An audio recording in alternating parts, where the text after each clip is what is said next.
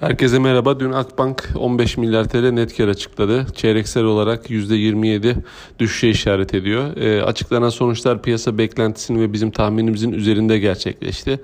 E, detaylara bakarsak e, daha çok e, tüfe endeksi menkul kıymet gelirlerinin e, bu çeyrek e, yeterince yüksek olmaması, aynı zamanda e, TL mevduat maliyetlerinin yüksek seyretmesi, e, çekirdek gelirler dediğimiz faiz ve komisyon tarafını e, olumsuz etkilemiş ve çeyreksel bazda %11 düşüşe neden olmuş.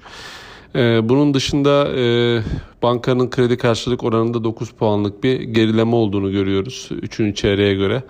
E, bu biraz e, olumsuz olarak gözükmekte.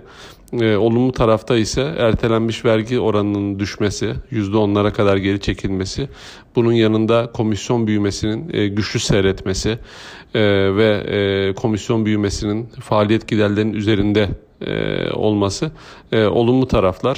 Banka aynı zamanda 2024 beklentilerini de açıkladı. E, buna göre %80'in ee, üzerine komisyon büyümesi, net faiz marjında 70 bas puan daralma, e, TL kredi büyümesini %40 civarında öngörmekte.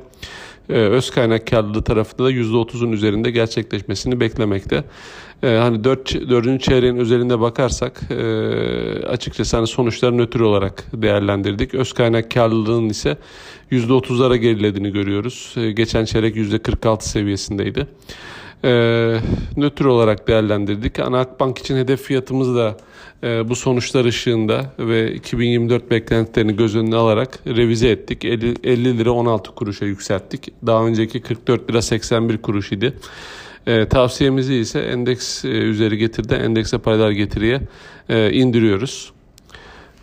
Teşekkürler.